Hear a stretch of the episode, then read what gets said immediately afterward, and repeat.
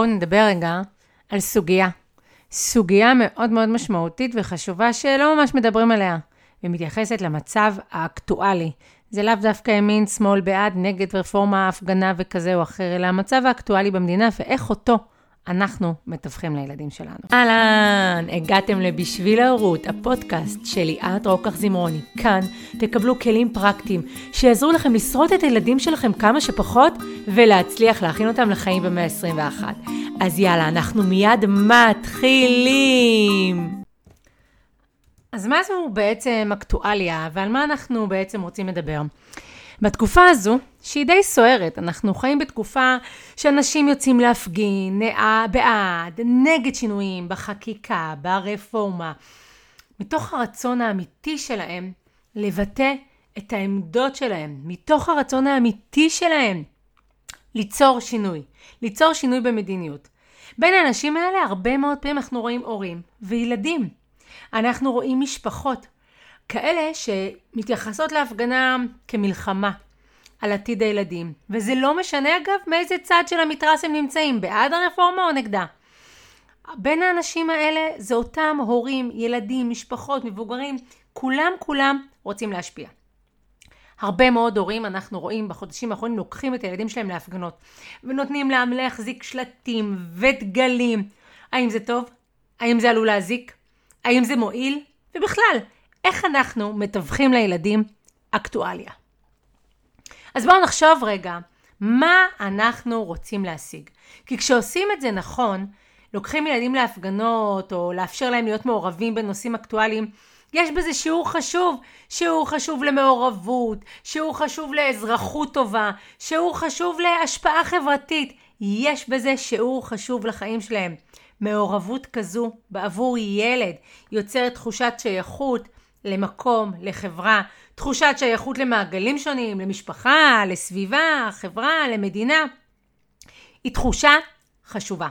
היא תחושה חשובה שמלווה את האדם עצמו כל החיים שלו והיא תוביל אותו לתחושת משמעות שזה בעצם אחד הדברים הכי משמעותיים לנו בעולם. אבל התחושה הזו יכולה גם לעשות דברים אחרים. הנוכחות של הילדים בתוך ההפגנות יכולה גם לייצר פחד וחשש ואפילו חרדה אם הסיטואציה לא מתווכת נכון. ולמה אני מתכוונת? כדי לעשות את זה נכון, חשוב שנייה לברר עם עצמנו מה אנחנו רוצים להשיג בזה שאנחנו לוקחים ילדים להפגנות. אולי זה חינוך לערכים, ערכים שאנחנו מאמינים בהם. אולי זו דוגמה אישית למעורבות חברתית, אולי זו דוגמה דווקא ליכולת להשפיע, להראות איך אני, האזרח הקטן, מכאן ומכאן, זה לא משנה, יכול להשפיע על המציאות. אולי דווקא יש פה ערך של משפחתיות נורא נורא גבוה, ואנחנו עושים מזה משהו משותף, משולב. לא משנה.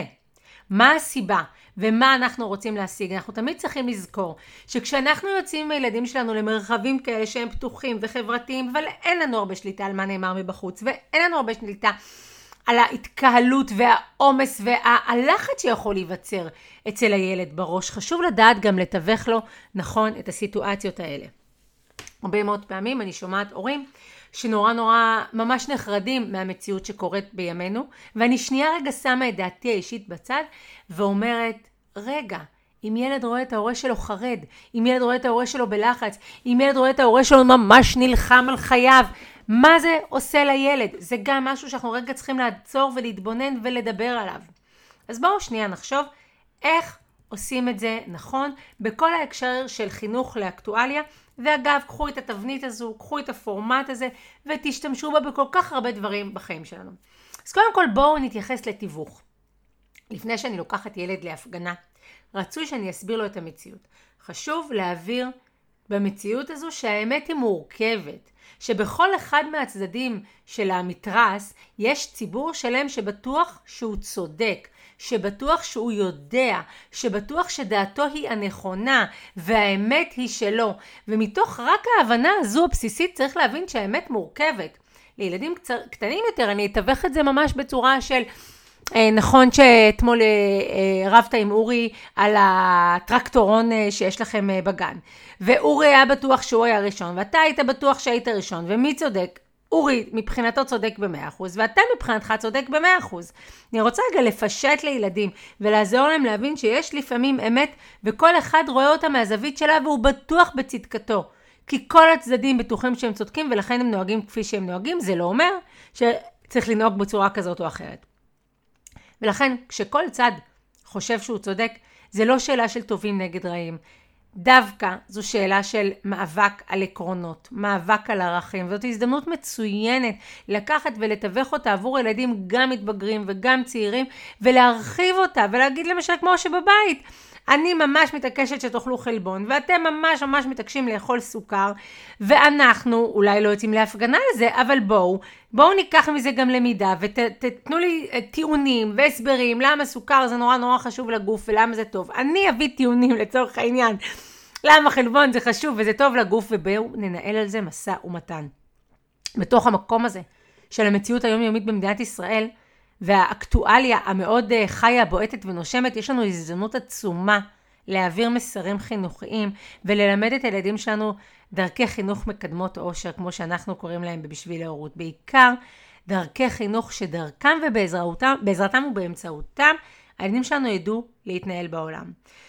אז אחרי שנבהיר שאין פה באמת טובים נגד רעים, אלא מאבק על עקרונות, על ערכים, חשוב שנסביר את העקרונות שלנו, זה נכון, הם הילדים שלנו, אלה העקרונות שלנו, וחשוב להסביר להם שכשהם יגדלו, או שאולי כבר עכשיו הם גדל, גדולים יותר ויש להם ערכים ועקרונות שונים משלנו. חשוב להסביר להם על הזכות הבסיסית שמתייחסת להפגנה, למחאה, להסביר שהמחאה כרגע בעד או נגד, אם אתם הולכים להפגנות ואתם בעד ההפגנות האלה ונגד הרפורמה להסביר, הרפורמה להסביר שאתם יושבים על ערכים דמוקרטיים, יחד עם זאת, לקחת את זה לעוד דברים בחיים, לצורך העניין הילד שלי קיבל ציון לא טוב בבחינה, והוא חושב שנעשה לו פה עוול. מה הזכויות שלו? מה האפשרויות שלו? קחו את ההזדמנות הזו האקטואלית שקורית ביום יום ותרחיבו את זה ליום יום של הילדים שלכם. מה הוא יכול לעשות מזה? הוא יכול לפנות למורה, הוא יכול לכתוב מכתב, הוא יכול לפנות לרכזת, הוא יכול לכתוב, לפנות למנהל. כלומר, כל האמצעים הכשרים, החוקיים, הלגיטימיים, ההגיוניים, החוקיים, ששייכים לו כדי למחות. וזה משהו שמאוד מאוד חשוב, ולכן אני כל הזמן אומרת שהמציאות עולה על כל דמיון בכל תחום בחיים שלנו. דרך המציאות אנחנו בעצם מלמדים את הילדים על החיים. אז אחרי שטיווחנו להם ובעצם הסברנו פחות או יותר את המציאות והבנו את המסר שהאמת היא מורכבת ואין באמת טובים פה ורעים אלא באמת כל צד מאמין בעקרונות שלו ובערכים שלו ומנסה להביא אותם לידי ביטוי בצורה הכי חוקית או בוא נאמר רק בצורה חוקית ולמחות כשזאת זכות לגיטימית ובסיסית. שלב הבא, האם הילד רוצה להשתתף? אני רוצה להגיד כאן משהו. אל תיקחו כמובן מאליו את זה שהילד שלכם רוצה להשתתף בהפגנה. אני יכולה לספר שאני השתתפתי בהפגנה, והילדים שלי בפעם אחת באו, כי ביקשתי, כי רציתי פעם שנייה אמרו שהם לא רוצים וכיבדתי את זה. ייתכן שהילדים שלכם לא ירצו. יכול להיות שהם יירתעו מההמון ומהרעש, יכול להיות שהם יפח, יפחדו מאלימות ש, שהם רואים בחדשות, ויכול להיות שהם גם מתפדחים. הם כבר בגיל שפחות מתאים. ילד בוגר יותר או בן נוער שלא יסכים, או שאולי אפילו לא מסכים עם הדעות שלנו, ויש לי גם כאלה. זה חלק מתהליך התבגרות. חשוב מאוד שתבינו שנערים, נערות, בוגרים יותר שלא באים איתכם, או כן באים איתכם, או יוצאים להפגין ואתם נגד להפגין, לא משנה. שוב, העמדה פה היא לא רלוונטית, המהות מאוד מאוד חשובה רגע. כי הפודקאסט הזה הוא לא על בעד או נגד הרפורמה, הוא בעד איך להכין את הילדים שלנו וללמד אותם על החיים דרך האקטואליה היומיומית שקורית לנו. אז נחזור למתבגרים. ובעצם נבין שבגיל ההתבגרות, מי שמחליף את ההורים הצמודים, החבריים, הקרובים, אה, אלו קבוצת השווים של הילדים שלנו, החברים, החברות, וחלק מלמרוד וחלק מליצור נפרדות על ידי דעות שונות זה חלק מתהליך התבגרות תקין. ולכן אם אני עכשיו פתאום כן מאוד מאוד בעד הרפורמה ולא יוצאת להפגין, אלא יוצאת להפגין בעד הרפורמה והבן שלי עושה ההפך, זה אומר שגם חלק מזה זה מבחינתו לשמור ולייצב ולייצר את הזהות שלו. או הפוך. חשוב להבין שיש ריבוי דעות, אגב, אלוהו סוגריים זו דמוקרטיה. לתת לילד שלנו תחושה שאנחנו מקבלים אותו ואוהבים אותו למרות חוסר ההסכמה בינינו. כן, קחו נשימה. אנחנו אוהבים אותו, מקבלים אותו, למרות חוסר ההסכמה בינינו. אז השלב השני היה באמת לבדוק האם הילד שלנו בכלל רוצה להשתתף. שלב הבא, שאני מאוד מאוד חושבת שהוא חשוב וקריטי, כי אנחנו בעצם רוצים ללמד פה ערכים. האקטואליה באה ללמד אותנו את הערכים, את העקרונות שלנו, שאנחנו הולכים ומוחים ועומדים עליהם ו- ודואגים שהם אה, יקבלו ביטוי. ומאוד חשוב להימנע מדברי שנאה, מקללות והכללות. חשוב ממש להקפיד, לא להשתמש בזמן השיח הפוליטי או ההפגנות, גם אם אתם מתלהמים וגם אם אתם מתרגשים וגם אם אתם כועסים. אל תשתמשו במילים שאתם לא משתמשים בהם בבית. שימו לב שאתם מתייחסים לאנשים, אתם לא מתייחסים לעקרונות, שימו לב שאתם מתייחסים לעקרונות ולא לאנשים, ולמה אני מתכוונת. הכללה, כל הימניים הם, כל השמאלנים הם, כל המפגינים הם, כל אלה שבעד הרפורמה הם, זה להתייחס לאנשים, וזה לא לראות את האדם באשר הוא. לעומת זאת, אפשר להתייחס לעקרונות ולדבר על העקרונות שלכם, שהעקרונות שלכם על החוק הזה והזה, ועל הזכות הזו והזו. אז שימו לב, שאתם מתייחסים לעקרונות ולערכים, ולא עושים הכללה על אנשים. אנחנו לא רוצים לטעת שנאה בלב הילדים שלנו. לנו, כמפגינים בעד הרפורמה וכמפגינים נגד הרפורמה, כבעד השינוי ונגד השינוי, יש אחריות עצומה. הילדים שלנו גדלים אצלנו בבית. הנדלן הכי גדול ומשמעותי גדל אצלנו, שומע אותנו וסופג מאיתנו, ותזכרו, אם ניטע, עם עין, אם ניטע בהם שנאה, פירוד, הכללות כלפי אנשים, כלפי ציבור שלם, זה משהו שילווה אותם הרבה שנים קדימה ואנחנו הורסים לעצמנו ולעתיד ילדינו. דברי שנאה כלפי אנשים, קללות כלפי, כלפי אנשים, יכולים ממש לחלחל מחר למערכת יחסים אחרת של הילד שלנו או של הילדה שלנו עם אנשים אחרים. כמו היחסים שלהם אפילו עם האחים שלהם. ולכן ממש חשוב, תשמרו פה על הערך של הכבוד, כי אל תשכחו ואפילו תזכרו, גם כשמדובר בנושאים בוערים, באנו בשם הערכים, באנו להביע את עמדתנו לכאן ולכאן בשם הערכים. הדבר הבא שהייתי רוצה להתייחס אליו, זה כל מה שקשור במעורבות מתמשכת. תראו, הרבה מאוד פעמים אנחנו יוצאים עם ילדים לכל מיני פעילויות, לדברים אה, אה, בילויים, לדברים כיפים, לדברים משפחתיים, ויש משפחות שיוצאות עם ילדים להפגנות בעד הרפורמה ונגד הרפורמה. ההפגנה היא תהליך נקודתי.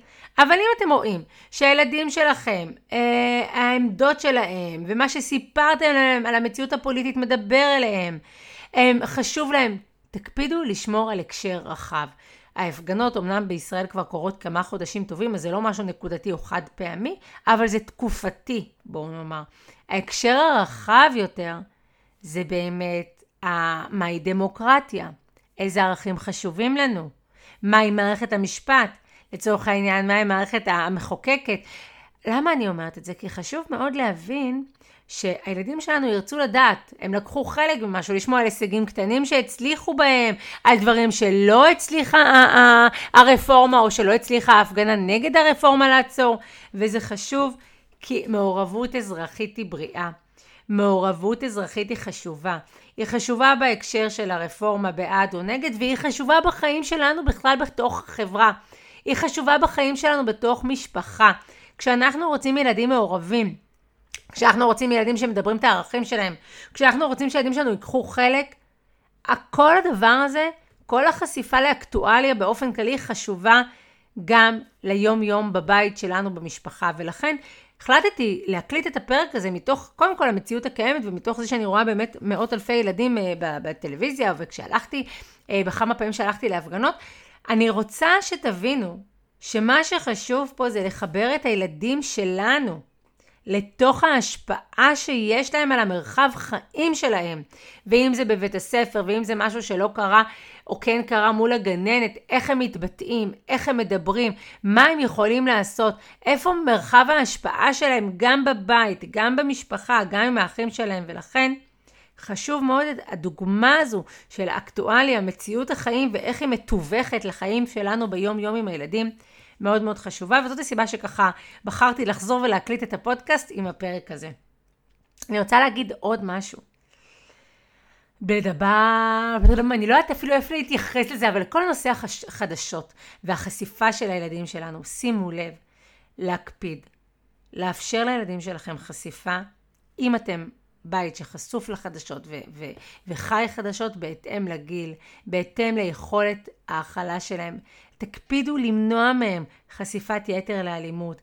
תקפידו לאפשר להם לדבר מה החדשות מעוררות בהם, איזה רגשות זה מעורר בהם, ומהמקום הזה לפתח בהם אזרחות מועילה. לצורך העניין, אם לקחתם את הילדים שלכם להפגנה, ובעד או נגד הרפורמה, אני כל הזמן אגיד, כי בעיניי המהות של הפודקאסט הזה, של הפרק הזה, היא האקטואליה וההשפעה האזרחית שלהם ולקיחת חלק במעורבות אזרחית, משפחתית, חברתית. ולקחתם אותם. תאפשרו לדבר על זה, תאפשרו ל- לשמוע ולשתף איך הם הרגישו. תנו לזה מקום ללא שיפוט וללא ביקורת, מתוך המקום שאתם יודעים שיש לכם ויש להם משמעות ויש לכם רצון להשפיע.